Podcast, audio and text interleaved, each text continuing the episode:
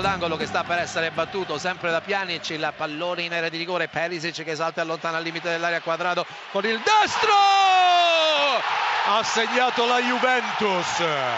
Esattamente al minuto 45 nel corso del primo tempo cambia il parziale allo Juventus Stadium Quadrado. Si è inventato qualcosa di incredibile. Dal suo piede è uscito un tiro imparabile per Samir Andanovic sotto l'incrocio dei pali. Sfera colpita di controbalzo dai 30 metri.